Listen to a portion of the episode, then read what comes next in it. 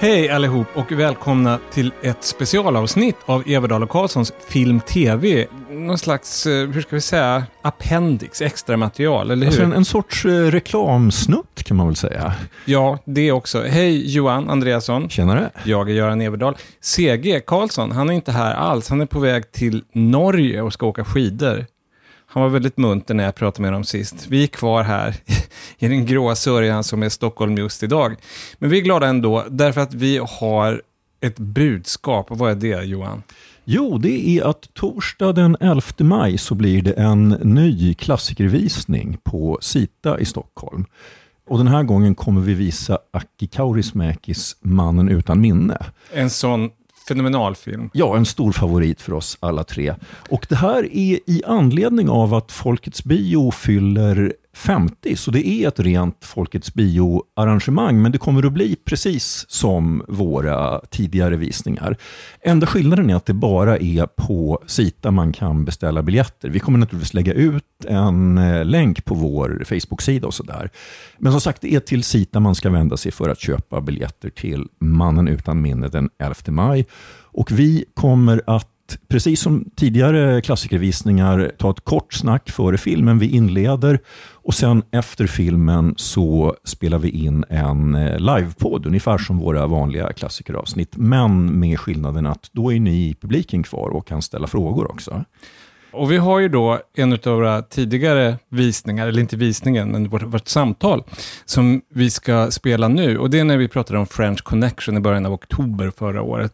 Och då ska jag säga till de som är vana att lyssna på oss att det här är att betrakta som extra material. Det är nästan oredigerat. Vi har tagit bort publiken, därför att man hör nästan inte publiken. Den, den, är inte mickad. Så att de är där, de hänger med, de skrattar och det är bara det att de inte hörs. Ja, så, så att skillnaden, eh, att det som ni kommer höra nu, det är det är ungefär vad ni kan vänta er på eh, Mannen utan minnevisningen. Men med den skillnaden att vi glömde att ha en mikrofon ute för att det blev väldigt livlig diskussion och frågestund med publiken. Men tyvärr så fick vi bara med våra egna svar och inte publikens frågor. Så den biten har vi inte med här. Utan här är så att säga bara vårt eget snack om French Connection med.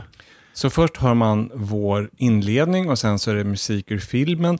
Och sen när man kommer tillbaka, då har alla i publiken och även vi sett filmen, men det har ju inte ni som lyssnar på podden. Så jag skulle rekommendera att om man har tid och lust, göra det. Det är väl värt. Den finns på Disney Plus som en del av deras utbud. Man kan hyra den på iTunes och lite andra sådana streaming-sajter ifall man är på humör. Väl värd att se om och sen så tar det lite abrupt slut, därför att då tilltog då de här frågorna och diskussionerna i publiken. Men det är en hel del när vi maler på också. Japp. Yep. Så att eh, då stiger vi in i vår tidsmaskin och beger oss till början av oktober 2022 på Sita i Stockholm. Det sitter en publik i salongen och det sitter tre poddare på scen. Filmen som vi ska se då, det är French Connection, Lagens våldsamma män. Och det är en sån där svensk titel som ingen någonsin använder, lite grann som att alla vet väl att Citizen Kane heter ju En sensation. Och I det här fallet så tycker jag att Lagens våldsamma män är en ganska passande svensk titel. Och den är från 1971 i regi av William Friedkin. Och det här med 1971, det här är faktiskt sant att det var bara några dagar sedan som vi alla kom på att Just ja, vår, vi har bara haft en visning som sagt och det var ju då den sista föreställningen från 1971.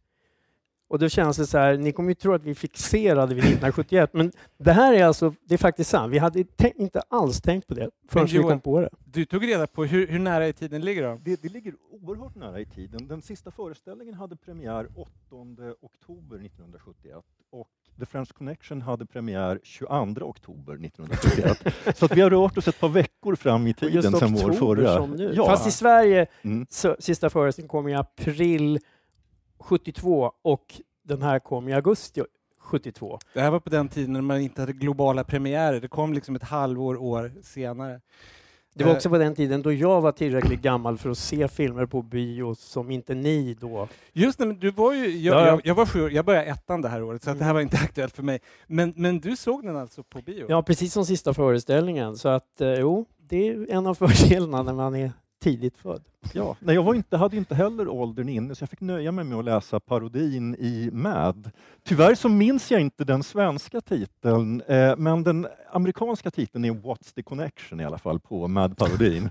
Det är så, en av många saker som dagens unga inte förstår, det är när man fick nöja sig med Mad-parodin därför att det var barnförbjudet. En, en, Friedkins nästa film som regissör, det var Exorcisten. Och då var jag alldeles, då var, det hade gått två år, men jag var fortfarande bara nio år.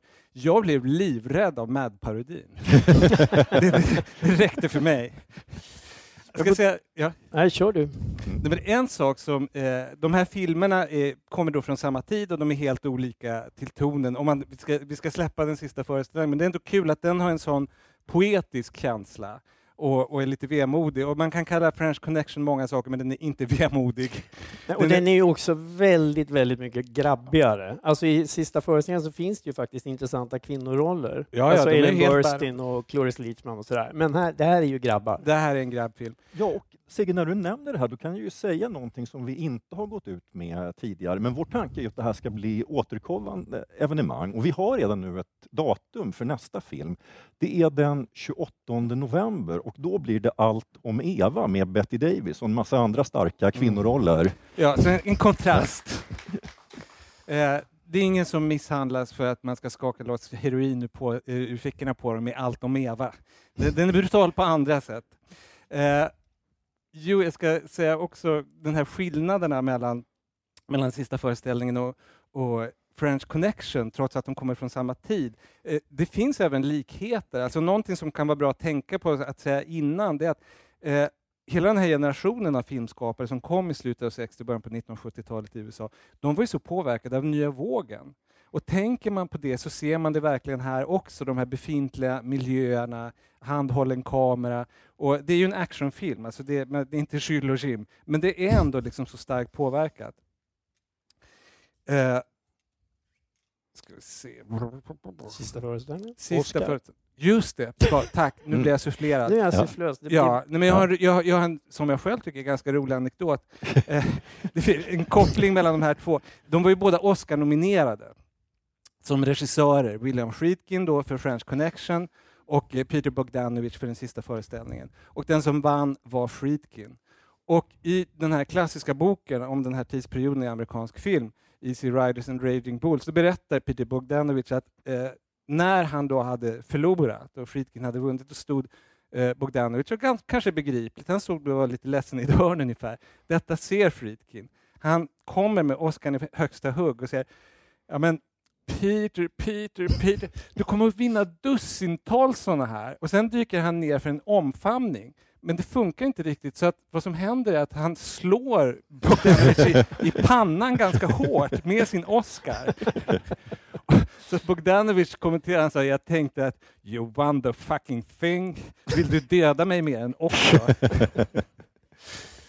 Och den som fick, eh, nej inte den som fick Oscar, för det var ju Friedkin, men den ja. som gav honom statyetten, det var faktiskt Frank Capra som då var 75 år. Det är lite häftigt. Ja, så han som gjorde Livet är underbart till exempel, ja. eller Det hände en natt. Mm. Och nu ska vi kanske lämna er i fred så att ni får se filmen, så ska vi diskutera mer efteråt. Men en, en sak som jag tänkte på när jag såg om, jag såg om den här filmen häromdagen, efter att vi hade gjort valet och eh, eh jag hade den i minnet. Och så blir det som det är ibland när man, när man ser om filmer, att oj, det här kommer jag inte riktigt ihåg. Det påminner om, i vår podcast så har vi ett inslag där en gäst får välja en klassiker och vid två tillfällen så har det hänt att Hick, vilken film har jag mm. valt ut egentligen? Och det var när Isabella Lövin som skulle... Vi, finns... Är Isabella här? Nej, hon skulle komma. Nej, men hej Isabella, välkommen, får jag berätta detta? Ja, där är du ju. Ja, Därför det var när Isabella valde Amarcord, Fellinis Amarcord, och när Helena von Zweigbergk valde Hitchcocks Marnie, så var det samma re reaktion från dem att oj, den här har inte jag sett på 20 år, var det så här den var? För det är två fantastiska filmer som inte ligger i spjutspets när det gäller kvinnosyn, kan man säga. Och eh, det, det, jag kände när jag såg den här filmen i början, det var liksom att jag blev chockerad över språket det är ju inte en rasistisk film, men det är en rasistisk huvudperson, Popeye Doyle, då, som spelas av Ja, och alltså, om någon studsar till över Gene Hackmans repliker så kan ni tänka på att det gjorde Gene Hackman också. Det var svårt att få honom att faktiskt säga en del av de här replikerna. Men för Friedkin så bara handlar det om autenticitet, för det här bygger ju på ett eh, äkta rättsfall och eh, den här snuten, Popeye, han hette inte Doyle, han hette Egan, han hette Pop Popeye Egan, men han fanns på riktigt och han var så här, han är också med i filmen, det kommer vi att prata om han har en ganska stor roll dessutom. Men så att det har med autenticitet att göra och det har också med det här liksom, hur ska vi säga, väldigt påträngande. Alltså, eh, återigen, Friedkin är ju, det, man kan gå till Exorcisten, han är inte en subtil filmskapare. Alltså tänk på från första sekunden bokstavligt talat när det här musiken börjar. Den är så på. Man får Mm. nästan liksom Mm. värja sig.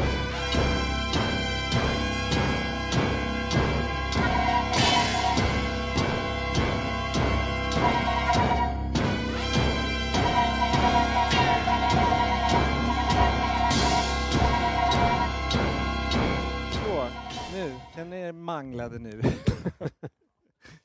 och den här filmen som är absurt nog 51, 51 år gammal. Oj. 1971. Och jag, jag gjorde ett sånt där litet tankeexperiment. Att det, det är alltså 50 år ungefär. Och går man då lika långt tillbaka i tiden som man måste, som för French Connection, som vi gör för att komma till den tiden, då hamnar man på 1920. Det är lika lång tid eh, för Wilhelm Friedkin att se tillbaka på det som det är för oss att se tillbaka på den här filmen. Och det som är slående är hur lite som ändå har förändrats sen French Connections dagar. Att ja, det, det var mer polisonger och det var lite risigare i New York. Men det är så här en, en kriminalhistoria berättas på film fortfarande. Om man ser på The Wire, om man ser på en lyckad eh, snutfilm, då är det ungefär så här den ser ut. Det ser inte ut som en, en stumfilm från 1920. Nej, men Göran, just när du säger att man får backa till 20-talet om man så att säga går lika långt bakåt som framåt, då är det så att William Friedkin har sagt många, många år senare att han är glad att när han gjorde den här filmen att han aldrig hade sett en Buster Keaton-film. Ja, just För att om han hade sett någon av Buster Keatons jakter så hade han aldrig försökt göra en egen.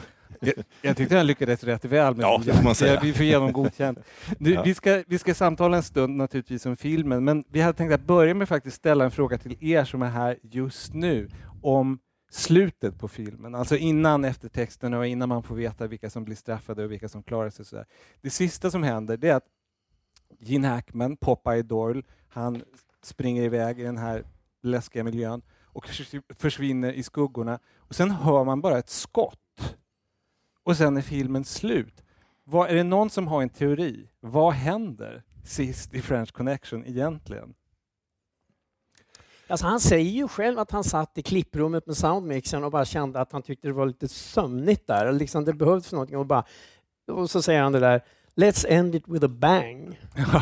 Och för då hade tydligen soundkillen, men vadå, så ett skott? Varför det? Och då liksom, ja. Ja, och då, då ska vi väl tillägga att det som står i de här eftertexterna, alltså namnen är ju ut... Alltså det här, för den här filmen bygger ju på ett riktigt fall. Eh, det tror jag inträffade 1962.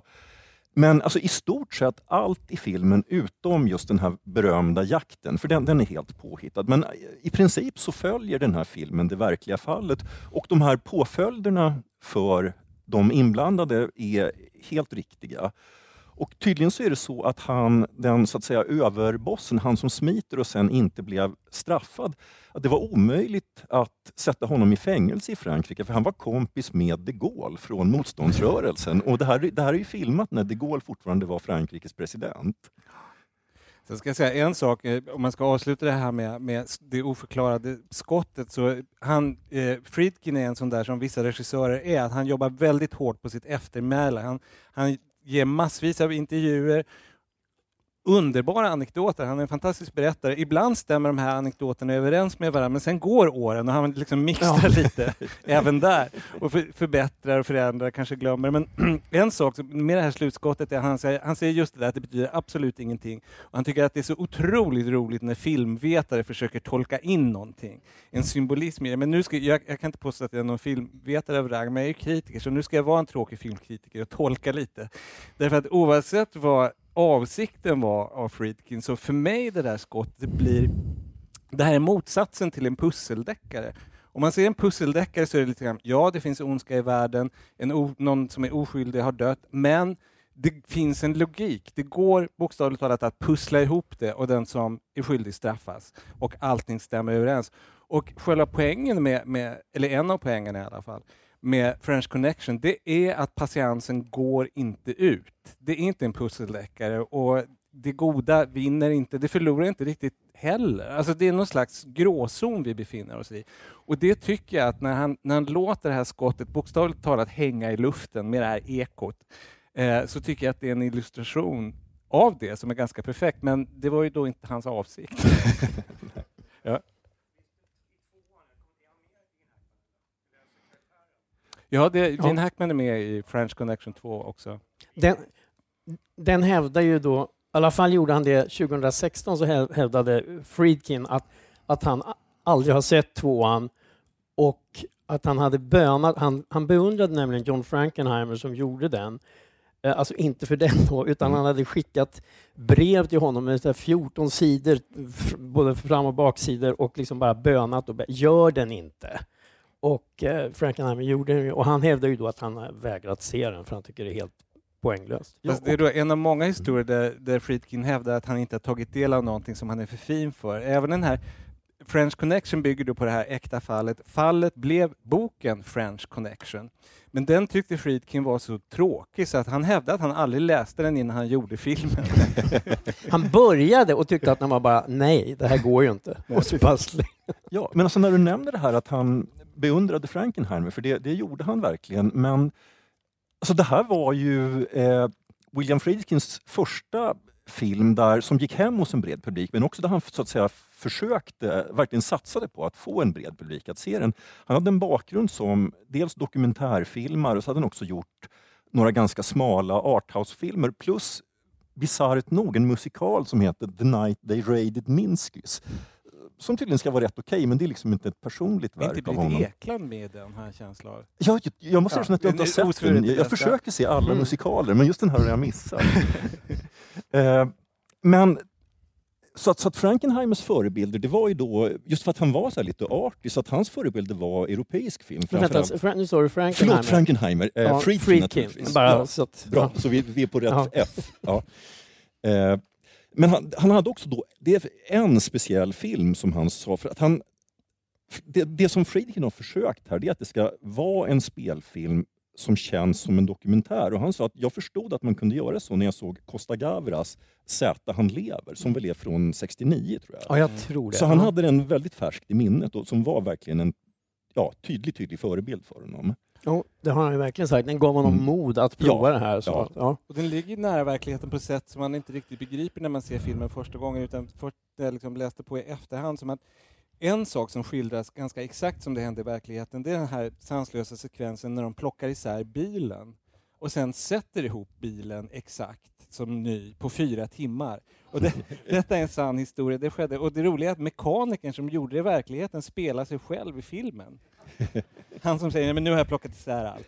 Det är han. Ja, och det, men den scen, det är så häftigt. Den har ju två sådana här scener som jag tycker väldigt mycket om som är sådär detaljerat man får se.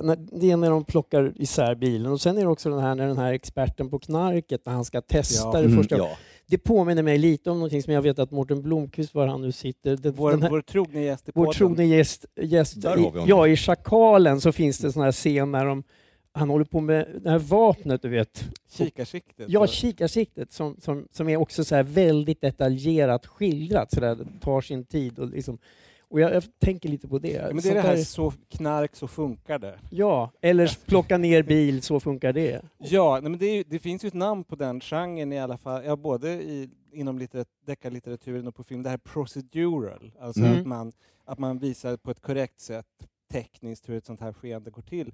Men och nu när man ser det här, French Connection idag, så känner man att ja, men det är väl en kriminalfilm, det är så de är. Men det var de inte då. Alltså, det var ju någonting helt nytt. Nej, det var ju en pionjär. Ja. Alltså. Och så kombinerar de det med den här vansinniga biljakten som åtminstone delvis var att en av de tre producenterna till French Connection hade också två eller tre år tidigare producerat Bullet med Steve McQueen med de här fantastiska biljakten eh, längs eh, San Franciscos bak, eh, gator och backar. Och han sa att vi ska slå Bullet, vi ska slå Bullet. Och ja, så säger Friedkin okej. Okay vi ska det. Och om man får tro Friedkin, återigen en person som ogärna gör en bra historia sämre, så var, hade de inte något tillstånd när de spelade in detta? Nej, och det, det tror jag faktiskt är helt sant. För att, alltså, vi, vi har ju försökt läsa på efter bästa förmåga här. Och när du säger att den här, han som hittar knarket i, i bilen, det är så att säga den riktiga personen. Eh, och de två poliserna som då löste det här verkliga fallet från 62, de var oerhört medverkande i den här filmen. De var med under hela inspelningen och de liksom ser till, de frågar... Vad, till vad Gene Hackmans förtret. Han till gillade Gene inte Hackmans den riktiga förtret. utan Popeye. Då, då, då, säger han, då frågar han, vad skulle ni säga om ni går in i en bar? Och så får Gene Hackman säga det, vilket han inte alltid var helt lycklig över. Ska jag säga det Mm. inom parentes sagt, jag varnar ju för liksom att, att det finns vissa repliker som idag låter liksom väldigt ovanligt fula. De var faktiskt bortklippta Ja, de, här. de har varit inne och städat lite De är kvar på. Disney Plus om någon är intresserad. Ja, Av alla ställen. ja, men jag tänkte fortsätta med de här poliserna. Eh, för de, Ja. de var ju då två stycken och en av dem medverkar i en ganska stor roll i filmen. Alltså han är alltså, han heter, hette i verkligheten Eddie Egan och han spelar deras chef här som heter Simonson. Ja, alltså I polischefen som när de vill ha, göra avlyssningar och han som säger “you're off the case” och sånt där. Ja, Eh, Och som är väldigt hetsig och bra i Mm. rollen och undrar på det. Han är ju den riktiga Popeye. ja. Jag Jag tror att alltså, han irriterar sig på Hackman och Hackman irriterar sig... Alltså de helt enkelt, de klickar ju inte alls. Jag tycker lite synd om Hack. Kan du berätta Seger, historien hur han blev rollbesatt? Jo, alltså för det var ju så att eh, Friedkin ville ju inte alls ha Hackman. Han ville ju, den han allra helst ville ha, tycker jag är så komiskt, det var ju Peter Boyle som spelade Frankensteins monster, monstret i Young Frankenstein, eller vad heter Det Det våraste Frankenstein. Och som sen många år senare i den här sitcomen Alla älskar Raymond så var han ju liksom Mm. svärfar. Och honom, det var Friedkins första val. Men han ville inte för han skulle satsa på romantiska komedier. Vilket Friedkin hade väldigt roligt då. Han tyckte liksom, har han sett sig i spegeln? Men, eh, och sen var det ju andra som var aktuella, ett helt gäng. Ja, alltså en väldigt stark kandidat var ju Jackie Gleason. Alltså han, Ja. Om någon kommer ihåg den här gamla fifflaren med Paul Newman som biljardspelare och den här liksom, eh, tjocke biljardsnubben som till slut slår eh, honom. Men alltså, Jackie Gleason var ju framförallt känd som tv-komiker. Mm. Det är lite Carl Gustav Mm. casting. Ja, Så, som Carl Gustav Lindstedt i Mannen på taket, att man tar någon som, som är väldigt folkkär i en helt annan genre. Så att det hade ju varit säkert häftigt och Jackie Gleason var en lysande dramatisk skådespelare också, men, men det funkade inte heller av någon Nej. anledning. Men sen, men sen så var det ju så här att Friedkin till slut, för då var det liksom producenten på honom och, och då började det liksom närma sig, men det här med Gene Hackman, han är liksom bra. Han hade ju då gjort mest biroller och TV. Mm. Och, eh, Bonnie och Clyde var väl det när han ja, blev lite och det är bredare. ju en biroll. Absolut. Liksom. Mm. Ja, och, nej, men Friedkin ville inte ha honom. Och sen så, och då träffades de på en lunch. Och det, här, det, det är det här du syftar på när du säger att det är synd om Hackman. För det här finns ju då, båda pratar om det i en- i den här dokumentären, BBC. Och liksom Friedkin han säger att Åh, det var så otroligt tråkig lunch. Jag höll på att somna. Han var så tråkig, Gene Hackman. Och sen efter det så kommer ett klipp med Gene Hackman och han säger att det var en jättetrevlig lunch och William Friedkin var så rolig. Och då, och då känner man liksom, ja, lite synd om Så att han, han, blev, han fick då Gene Hackman på halsen, vilket man kan säga var då, det, sån, tur, sån otur ska man ha i livet. Men Friedkin var inte nöjd och framförallt så tyckte han att eh, Hackman var för soft, att han inte Mm. var till, fångade den här otroliga liksom, hårdheten hos den äkta Popeye som då hette Egan och inte Doyle. Och denna äkta då, Eddie Egan Popeye, han var med vid inspelningen av i princip varenda scen och liksom hängde över axeln och var missnöjd med hur han porträtterades. Och jag menar, ifall man ser scenerna när, när den här polischefen är arg så förstår man att det fanns en ilska där. Nu måste jag säga att eh, det här, och även då eh, Friedkin var tydligen, han är känd i många sammanhang, inte minst Exorcisten-inspelningen, hur manipulativ han var, hur han liksom nästan kunde misshandla folk för att liksom få rätt reaktion på scen. Alltså, Exorcisten är det här berömda att han, han, han sköt väldigt nära med pistol för att de skulle hoppa till och liksom, de, de riskerade hörselskador. Alltså, han var inte riktigt balanserad. Men den här liksom pressen från både Egan och Friedkin funkade ju uppenbarligen på Gene Hackman. Han, han gör en fantastisk prestation. Alltså, han är väldigt bra även i andra roller på att vara, hur, hur ska vi säga, hotfull, men jag tror aldrig jag har sett honom så fysisk som i den här Nej. rollen som Popeye Doyle. Han är verkligen eh, otäck. sen så finns det också en historia om det som, som då Gene Hackman berättar om. Ni vet den här fantastiska scenen, en av, det finns så många favoritscener i den här filmen, men en av dem är den här katt och råtta-leken i tunnelbanan. Det är så kul, det behövs inga bilkrockar, det behövs inga skjutvapen, det behövs någon som går ut på perrongen och in igen. Och då blir det jättespännande. Så att det är en makalös scen tycker jag. Och naturligtvis var Igan med, eh, den riktiga Popeye, under inspelningen. Och var sen nervös. Just det, här, han var alltid på jobbet. Det är tydligen också realistiskt. Han var liksom be, betraktade sig aldrig som ledig. Och där på perrongen när de spelar in det på Grand Central Station, då kommer det någon snubbe som är klädd ungefär som, vad heter han, Charnier, den här knarkhandlaren. Mm. Och Igan vänder sig till Hackman och säger den där killen, han är skum. Jaha, säger Hackman, vad ska jag göra åt det? Ja, du vet, jag drar. Så han bara liksom iväg som en beagle som har fått korn på en kanin eller någonting. Försvinner från inspelningen, kommer tillbaka eh, något lugnare efter ett par timmar. Inspelningen pågår fortfarande. Och frågar Hackman, ja, men hur, hur var det med den här killen? Ja, han var skum. Men när vi är inne på just den scenen alltså med eh, Gene Hackman, alltså Popeye Doyle och då den så att säga överste eh, knarkkungen. För att Fransos fransosen, ja, Frog number one. Frog number one. Ja. Eh, för att med Hackman så var det ju ändå så att det var inte Friedkins eh, förstahandsval, men det var ändå så att säga en avsiktlig process som ledde till att han fick rollen. Men den skådespelaren som spelar knarkkungen, Charnier. ja, eh, Alltså Fernando Rey. Ja, som heter Fernando Rey. Han fick rollen totalt av misstag. Eh, alltså det var så att Friedkin hade sett, han gillade ju eh, europeisk arthouse-film, så att han hade sett Buñuels Dagfjärilen och blev väldigt imponerad av en skådespelare i den filmen. Då sa han till personen som skötte castingen att jag, jag vill ha den här snubben från Buñuel-filmen. Och då anlitade eh, castingmannen Fernando Rey som är med i många Buñuel-filmer men inte just i Dagfjärilen. Utan så den skådisen som, Ja. eh, som Friedkin ville Francisco ha. Rabal Han det. heter Francisco Rabal. Men det roliga är att liksom Friedkin åker till flygplatsen för att möta Fernando Rey som kommer till USA för den här eh, rollen då. Och Friedkin ser honom och liksom, men och förstår jag, men den här med, han, han väntar på mig nu, alltså sådär, så frågar han. Och, och då bara, men du är ju inte, ja, och det slutar med att Friedkin får veta då att jaha, det här det är ju inte alls han jag vill ha. Han är ju inte Och ens Fernando Rey spanjor inte fransman, så Ja. han fick liksom dubba. det var faktiskt den andra Ja. killen också. Ja, så att det hade varit lika Spanjor. illa med den Men andra. däremot så var det inte han han ville ha. Och då ringer han, medan liksom han har liksom gått upp på hot- hotellrummet Fernando Rey, då ringer han producenten och säger nej men det, här är ju, jag sparkar honom, jag vill inte ha honom. Och, men sen så visade det sig att den här han ville ha var inte tillgänglig, så då var det bara så här, okej vi får Vi köra kör. med Fernando Rey. Och det ångrar han säkert inte heller, för Fernando Han är ju Rey perfekt i den Ja. där rollen. Ja. Och även, man ser hur mycket liksom rekvisita och kostym kan göra. Den där rocken han har och den där, jag, jag fattar aldrig om det är en käpp eller ett paraply, men med silverkryckan som liksom rör sig i, genom folk. Alltså det är genialt. Och han, har, han ser på något sätt lite depraverad ut. Ja. Eller det tolkar jag in i alla fall.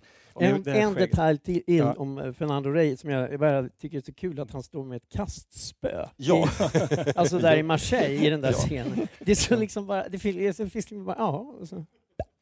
och då, då kommer jag att tänka på Marseille och då måste jag prata om det som jag egentligen tycker är absolut bästa med den här filmen och som är, även om resten inte skulle vara värt något, vilket det är, så skulle, alltså miljöskildringen är ju fullständigt Ja. makalös. Alltså det är ju som en tidsmaskin, man är på plats och det gäller både de här korta scenerna i Marseille och naturligtvis New York. Tydligen var det, nu vet jag inte om jag har siffrorna exakt rätt, men jag tror att det är ungefär 120 eh, exteriörer, alltså hu- 120 miljöer på stan som de klämde på 80 arbetsdagar.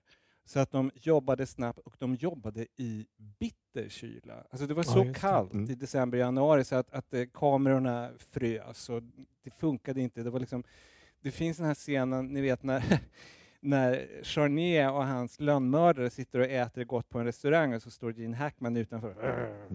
Och de zoomar in genom det här fanta- fantastiska fönstret. Det var ett sånt där typexempel på när eh, Friedkin manipulerade Gene Hackman för att göra honom förbannad. Att han lät honom vara ute orimligt länge i den här kylan. Och det är verkligen, han behövde inte spela. Och det var en närbild på händerna och Friedkin vägrade vara nöjd med hur han vred på händerna. Och det, det var tagning efter tagning. Eh, i, för övrigt så hävdar Friedkin att han nästan alltid tar första eller andra tagningen, så att det här var bara ett sätt att plåga Hackman. Och till slut så tröttnar Hackman och säger, men hur fan, du måste visa själv, ta på dig de här tunna vantarna och visa, jo jag vill att du ska göra så här. Så liksom, ja okej, okay, då kör vi. Och så gjorde Hackman så här. Och så gick han och kom inte tillbaka resten av dagen. han hade fått nog. Ja, men sen när vi talar om just mm. den scenen, för det var också Alltså just den här kontrasten mellan den liksom bildade, han är gourmet, han är välklädd eh, och det är då skurken. Mm. Medan polisen är liksom råbarkad och, och det, det, var så att säga en, en sak, en stark eh, motivation för Friedkin att varför han ville göra filmen, att just göra de, de här ombytta rollerna. Mm. Uh, och att han var, just att han var också så brutal och han, ja. han är ju galen.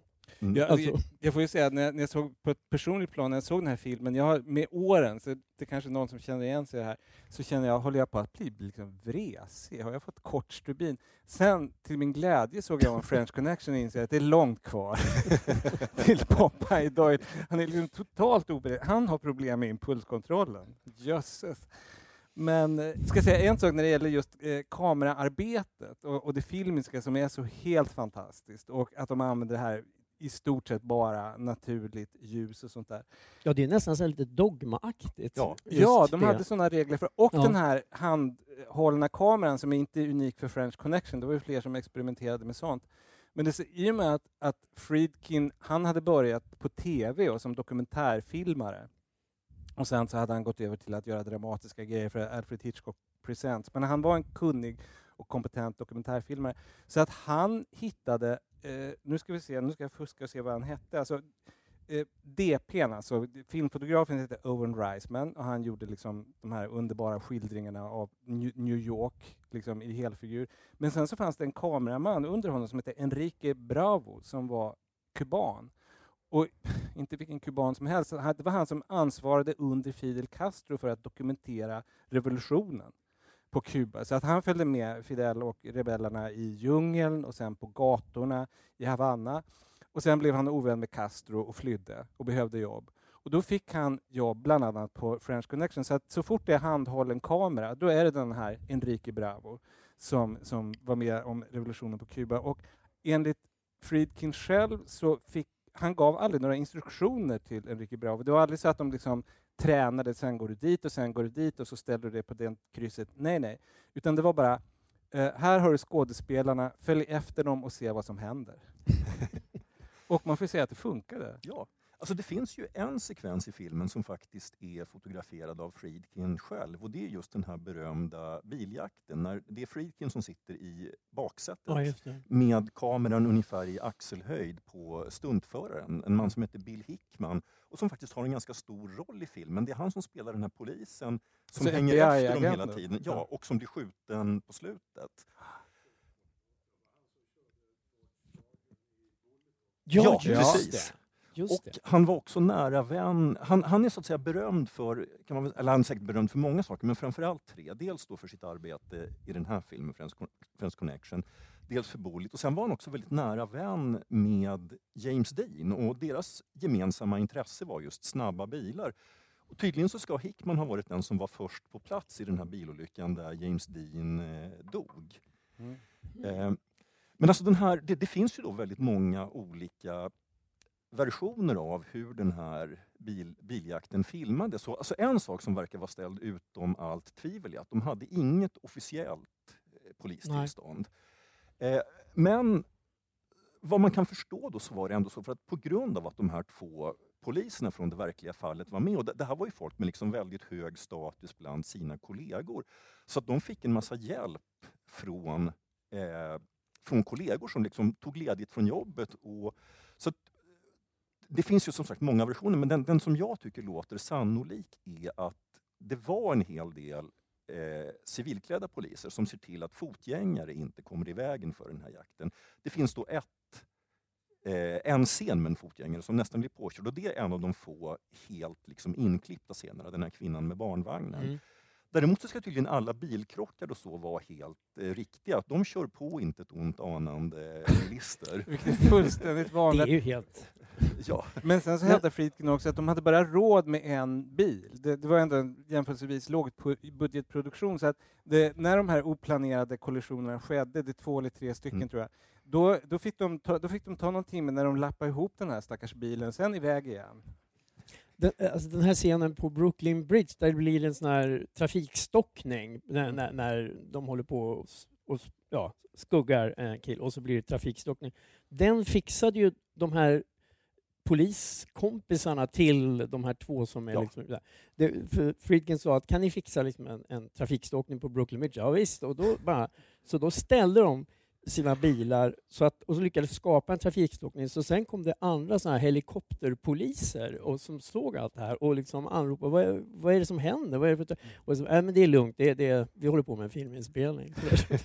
Men helt utan tillstånd, Ja. utan det här gjorde de på fritiden. Men Manhattan i början på 70-talet var ju liksom en kaotisk plats på ett annat sätt än vad det är idag.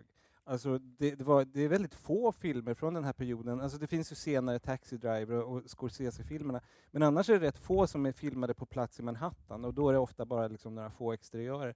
Därför att det var nästan omöjligt att få tillstånd, så det var kanske därför de också Ja. liksom inte ens brydde sig. Idag är det helt annorlunda. Eh, staden och staten New York eh, uppmuntrar filmteam att arbeta där, därför att det ger så många arbetstillfällen. Och de kan ta betalt för de här tillstånden. Sen är det en sak, Johan, som, som jag vet att du kan förklara. Kommer du ihåg det här underläget, i synnerhet i början av filmen när de ska förhöra olika misstänkta brottslingar. Då går Poppa plötsligt loss i, har du, har du petat dig i fötterna i Poughkeepsie?